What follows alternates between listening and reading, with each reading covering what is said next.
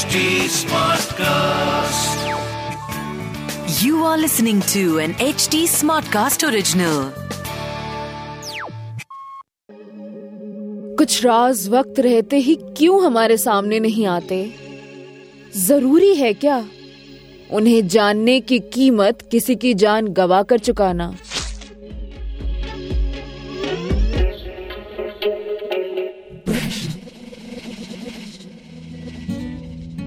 Jason और मैं finally उसकी बाइक पर आज लोनावला के सीक्रेट गेटअवे प्लान के लिए निकल चुके थे।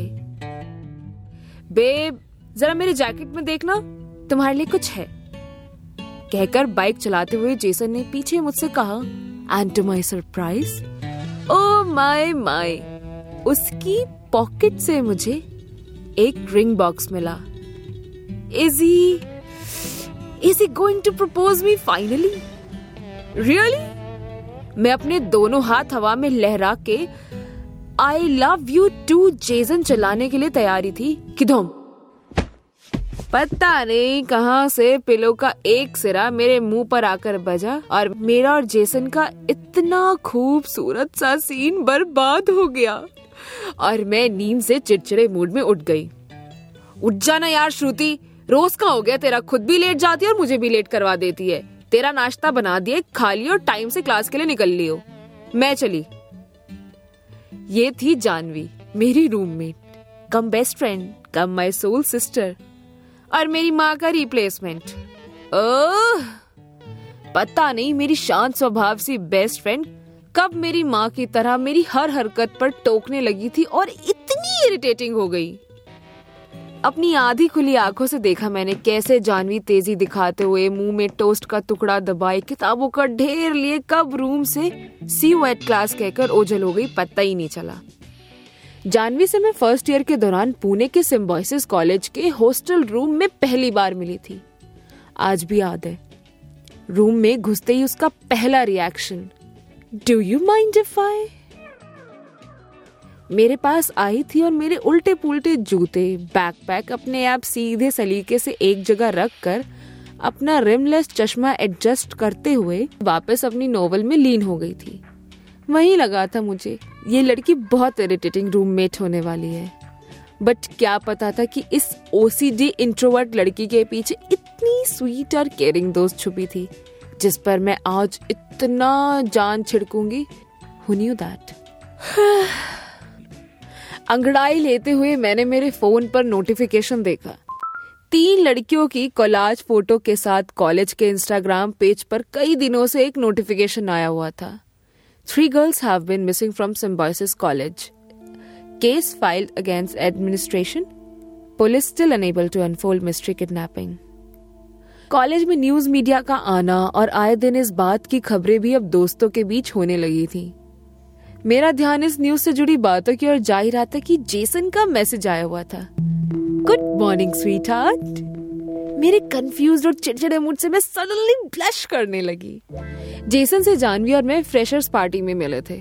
Muscular body, loose T shirt और जीन्स और हाथ में कैमरा लिए वो फेस्ट की फोटोज क्लिक कर रहा था और इसी दौरान आई नोटिस्ड कि वो मेरी और जानवी की फोटोज काफी देर से क्लिक करे जा रहा है।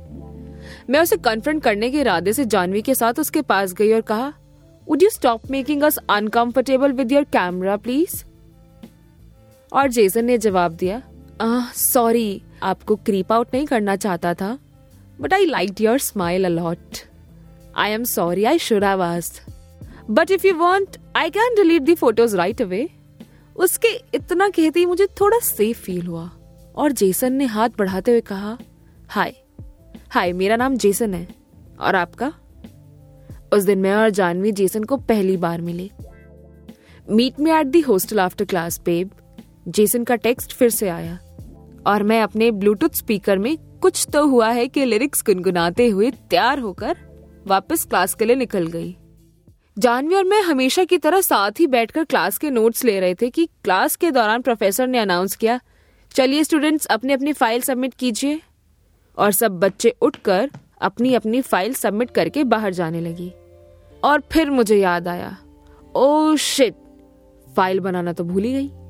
अब ये बोला तो मैंने अपने मन में था, बट जानवी ने मेरे चेहरे के हाव भाव देखकर समझ लिया और अपने बैग से एक फाइल निकालकर मुझे देते हुए कहा, ये ले, आई न्यू तू नहीं बना पाएगी, इसलिए अपनी फाइल के साथ साथ तेरी भी कर दी थी। बस नाम खुद लिख सकती है ना एटलीस्ट। बाय गॉड, सच्चा लाइफ सेवर शेज यार, मैंने अपने मन में कहा और एक्साइटमेंट में उसे हक करने वाली थी कि जानवी ने कहा, अगर तू जेसन के साथ घूमने की बजाय अपने असाइनमेंट्स पे ध्यान देगी ना तो अच्छा होगा। आई नो ये रिलेशनशिप एंड ऑल सब ठीक है, बट यू नो जो उस पर प्यार आ रहा था ना, मुझे एक सेकंड में इरिटेशन में बदल गया और मैंने कहा, यार जानू कितने दिन से देख रही हूँ तू आए दिन मुझे जेसन को लेकर टोकती रहती है, कुछ ज्यादा ही नहीं टोन करने लगी है। I know you don't like him but I thought तुझे एटलीस्ट मेरी डेटिंग लाइफ से तो कोई प्रॉब्लम नहीं है ना। जानवी ने भी अपना टोन ऊपर करते हुए जवाब दिया, इतने दिन से कह रही हूँ तो ये भी पता होगा ना कि why I don't like him. Have you seen उसकी हरकतें? मैंने कहा, हाँ तो पीटीए थोड़ा ज्यादा है यार, मान लिया, that's how he expresses and I like it. एक बार फिर पिछली बार की तरह ही जानवी और मेरा जेसन को लेकर झगड़ा हो गया। Like really I don't get it. जानती थी उसको जेसन नहीं पसंद, बट पता नहीं कब इतनी प्रोटेक्टिव और अनोइंग हो गई मेरी बेस्ट फ्रेंड। मैं अपनी फाइल सबमिट करके बस किसी तरह क्लास से बाहर निकल कर अकेले कॉलेज पार्क के बेंच पे जाके बैठ गई। तभी मेरे भाई ध्रुव का कॉल आया। हाय दीदी, क्या हुआ, मूड क्यों सड़ा हुआ है? मैंने कहा, यार ये जानवी को पता नहीं क्या दिक्कत है जेसन से, आज फिर टॉन्ट करने लगी थी। आई डोंट नो कब से शी बिकेम लाइक दिस। सब ठीक था मेरे डेट करने से पहले। अरे दीदी, जानवी की बात का इतना बुरा मत मानो, वी बोथ नो ना कितनी प्रोटेक्टिव लड़की है वो। You know how she is protective of you. हर वक्त आप और जानवी एक दूसरे के साथ रहते थे ना। Also maybe she is just jealous कि आपका अटेंशन अब कोई और ले रहा है उससे। ध्रुव मेरा छोटा भाई मॉम डैड के साथ मुंबई में रहता है। हम दोनों भाई बहन ना एक दूसरे से बचपन से इमोशनली बहुत क्लोज रहे हैं। मॉम डैड तो अपने अपने जॉब्स की रेस में इतने बिजी रहते थे कि हम दोनों भाई बहन को एक दूसरे का अकेलापन बांटने की आदत हो गई। That's how we grew. मेरे कॉलेज हॉस्टल में आने के बाद आई नो वो उस घर में अकेला फील करता होगा। नहीं यार Dhruv, it's not just about that, तू समझ नहीं रहा। चल मैं बाद में बात करती हूँ। ये कहकर मैंने फोन काट दिया और ध्रुव ने मुझे मैसेज किया, आई मिस यू दी। मैंने जवाब देते हुए टेक्स्ट किया, आई मिस यू टू यार, आई विल कॉल यू शाम को पक्का वैन मेरा बेटर मूड। मैं पार्क से उठकर बॉयज हॉस्टल की ओर जाने लगी। तभी Jason called me. Hi babe, hostel क्यों जा रही हो? मैं तो यहाँ हूँ तुम्हारे पीछे। इतना सुनते ही मैं पलटी और जेसन हाथों में फोन और फ्लावर्स लिए बाहें फैलाए मुझे हंसते हुए अपनी ओर बुला रहा था। मेरे चेहरे पे एकदम से लंबी सी स्माइल आ गई। दौड़कर मैंने उसे हक कर लिया। इतना स्वीट बॉयफ्रेंड है यार, मैंने मन में कहा। जेसन ने मेरा हाथ पकड़ा और हम दोनों उसकी बाइक पर बैठकर घूमने निकल गए। उसी शाम एक कैफे में बैठकर मैं उसे आज का पूरा किस्सा सुनाया। सुनकर जेसन ने कहा, चल बेब, एक दिन I will be friends with her, maybe उसे थोड़ा टाइम देना चाहिए। खैर छोड़ो, तुम ये बताओ इस वीकेंड हम लॉन्ग ट्रिप पे जा रहे हैं ना? I have planned this very good trip with my photographer friends in Lonavala. Saturday रात को निकलेंगे और I will drop you back on Monday. सुनकर मेरी आंखों में अलग सी चमक आने लगी। Finally my dream might come true, he is going to propose. इस खूबसूरत डेट के बाद जेसन ने वापस मुझे हॉस्टल ड्रॉप किया और मैं उसे उसके गालों पर किस करते हुए वापस जाने लगी। जाते जाते जेसन ने मेरा हाथ पकड़कर मुझे रोकते हुए कहा, आज तुम्हारे बाल इतने सॉफ्ट लग रहे हैं ना, अभी ना जाओ छोड़ कर। जेसन के गाते हुए उसके पास जाकर एक बार फिर मैंने उसे किस किया और बस बस बस अब कल मिलेंगे बाय कहकर दौड़कर अपने हॉस्टल रूम की ओर मुस्कुराते हुए वापस आ गई। रूम पर आते ही जानवी मुझे बालकनी से अंदर आते हुए मिली, जो मेरी और अपने दोनों हाथ क्रॉस किए नाराजगी से देख रही थी। मैं उसे इग्नोर करते हुए अपने बेड तक जाती कि जानवी ने मेरा हाथ पकड़ते हुए मुझसे कहा, देख यार Shruti, I don't know why but तुझे कैसे बताऊं कि this guy is just not right for you. the way he sees you, touches you, मुझे creep vibes आती है यार उससे तेरे लिए। मैंने अपना हाथ झटकते हुए छुड़ाकर जानवी को जवाब दिया, यार जानू तुम मुझे शुरू से since the first day you met him यही कह रही हो। मुझे लगा तुम वक्त के साथ साथ ग्रो कर जाओगी, बट पता नहीं कैसा परसेप्शन बना रखा है तुमने। I don't know what's your problem, everything is problematic about him. तुम्हें क्यों नहीं दिखता? जानवी ने अपनी आवाज ऊपर करते हुए जवाब दिया, वो इतने सालों से घर नहीं गया है, ना उसके इस कॉलेज में दोस्त है, और तो I don't even see him carrying his camera all day. कैसा स्टूडेंट है ये फोटोग्राफी का? जानवी की बात को बीच में ही टोकते हुए मैंने कहा, listen Janvi, I told you all about him. 3 सालों से वो घर वालों का बिजनेस छोड़कर अपना पैशन फॉलो करने आया है। He has friends. मैंने देखे हैं यार उसके फ्रेंड्स के फोटोज। आई डोंट नो तुम क्यों जासूसों की तरह बिहेव कर रही हो यार। And you stalked him, you stalked us, really? कभी कभी मुझे लगता है मेरे दोस्त ना सही कहते हैं, तुम ना खुद डेट करना चाहती हो ना मुझे करने देना चाहती हो। You are just being jealous, see, simply jealous. मैं देख सकती थी जानवी की आंखों में कहीं ना कहीं मेरे इन हार्श वर्ड्स ने उसे रुआसा कर दिया था। इससे पहले कि मैं माफी मांगने जा पाती, कंसोल कर पाती, हम दोनों के बीच ईगो की दीवार ने हमें अपने अपने बेड की ओर जाने को मजबूर कर दिया। और बस पूरी रात और अगले पूरे दिन हम एक दूसरे को साइलेंट ट्रीटमेंट देते रहे। ये बात मुझे चुभ रही थी, अंदर ही अंदर खाए जा रही थी, पर कभी कभी हम अपने अहम की दीवार के उस तरफ के इंसान को सेल्फिश होकर नजरअंदाज कर देते हैं और वक्त के साथ साथ बातों के घाव कम होने के बजाय और गहरे होते जाते हैं। मैंने अगले 1-2 दिन वही किया जो रोजमर्रा में जिंदगी का हिस्सा था। क्लासेस, जेसन के साथ वक्त बिताना, ध्रुव के साथ फोन पर क्रिप करना और चुपचाप अपने रूम में जाकर जानवी को मानो वो सामने होकर भी एग्जिस्ट न करती हो ऐसे इग्नोर करना। इस बढ़ती टेंशन के बीच कॉलेज में एक और लड़की के किडनैपिंग की खबर ने पूरे कैंपस में अलर्ट सिचुएशन कर दी थी। एडमिनिस्ट्रेशन ने लड़कियों और लड़कों के हॉस्टल में वीकेंड्स पे या देर रात 8 बजे के बाद बाहर जाने पर पाबंदी लगा दी थी। ठीक 1 दिन पहले फ्राइडे को इस अनाउंसमेंट के बारे में मैंने जेसन को कॉल पर बताते हुए कहा, babe did you hear about another missing girl? I am scared. अब हमारा वीकेंड प्लान कैंसिल मतलब?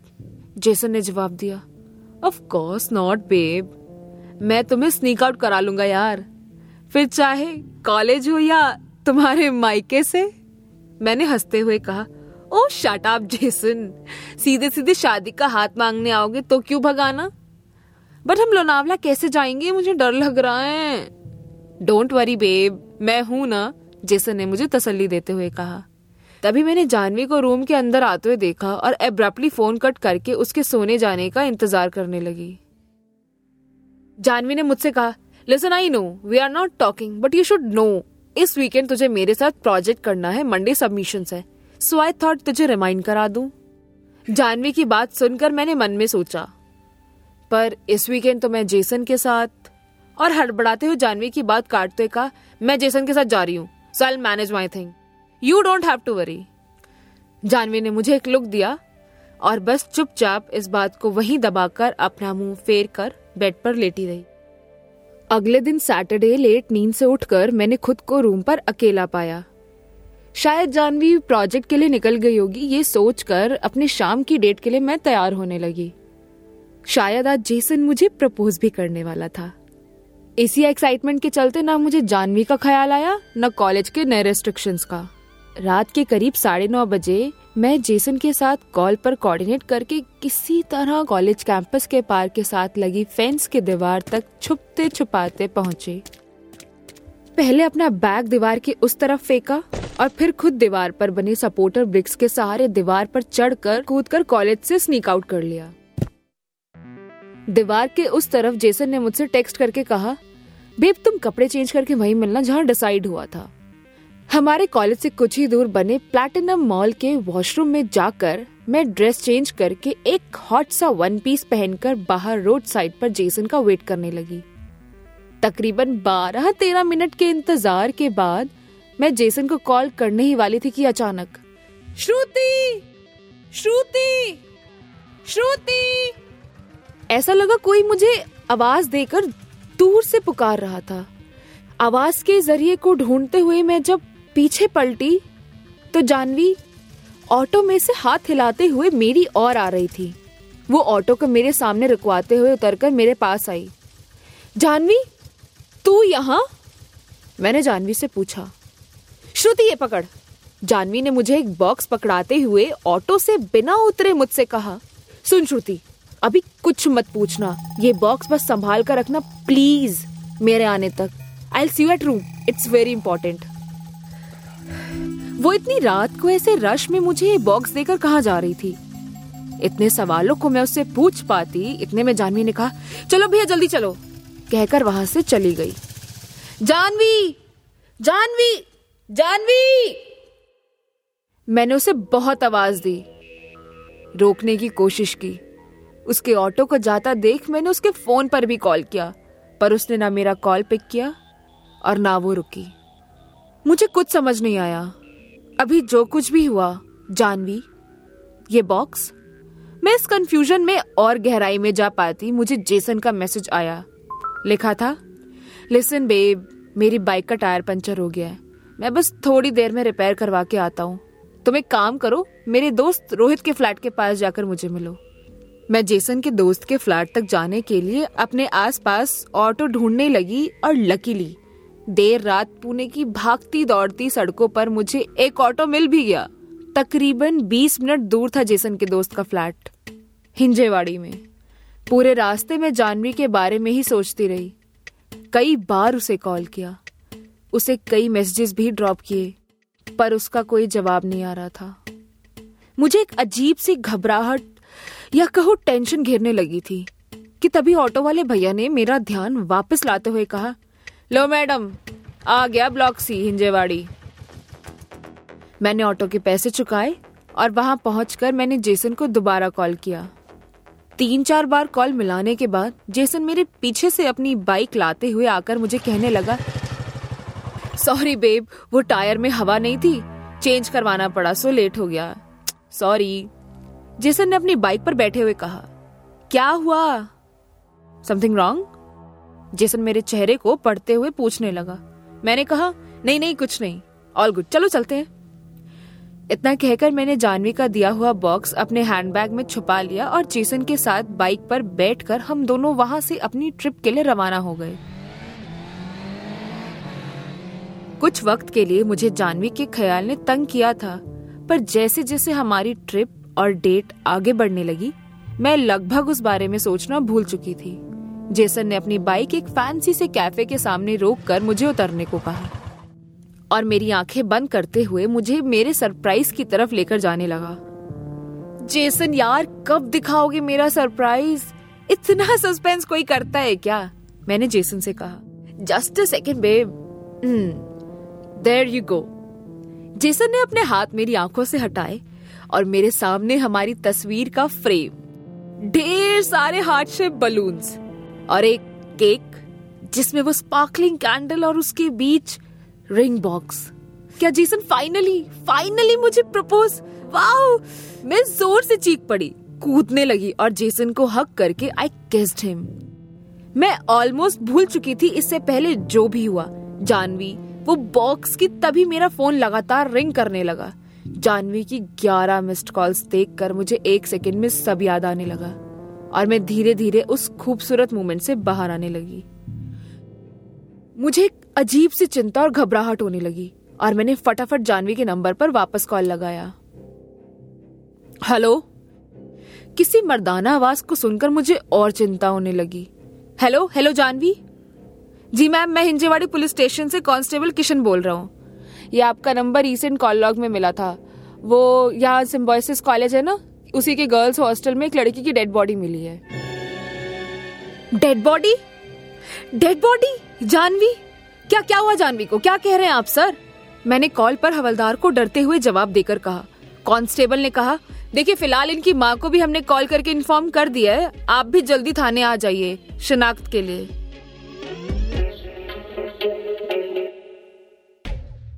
इस पॉडकास्ट सीरीज को केवल मनोरंजन के लिए बनाया गया है। ये कहानियाँ पूरी तरह से काल्पनिक हैं और इनका किसी भी व्यक्ति विशेष से कोई संबंध नहीं है। इन कहानियों का उद्देश्य किसी भी धर्म, जाति या समुदाय को ठेस पहुंचाना नहीं है। इस कहानी का प्लॉट लिखा है मोक्ष शर्मा ने। कहानी को आवाज दी है दीक्षा चौरसिया ने और साउंड डिजाइन किया है संजू अब्राहम ने। इस पॉडकास्ट को प्रोड्यूस किया है मोक्ष शर्मा ने। इस पॉडकास्ट के और एपिसोड सुनने के लिए लॉग ऑन करें htsmartcast.com पर। This was an HT Smartcast original. HT Smartcast.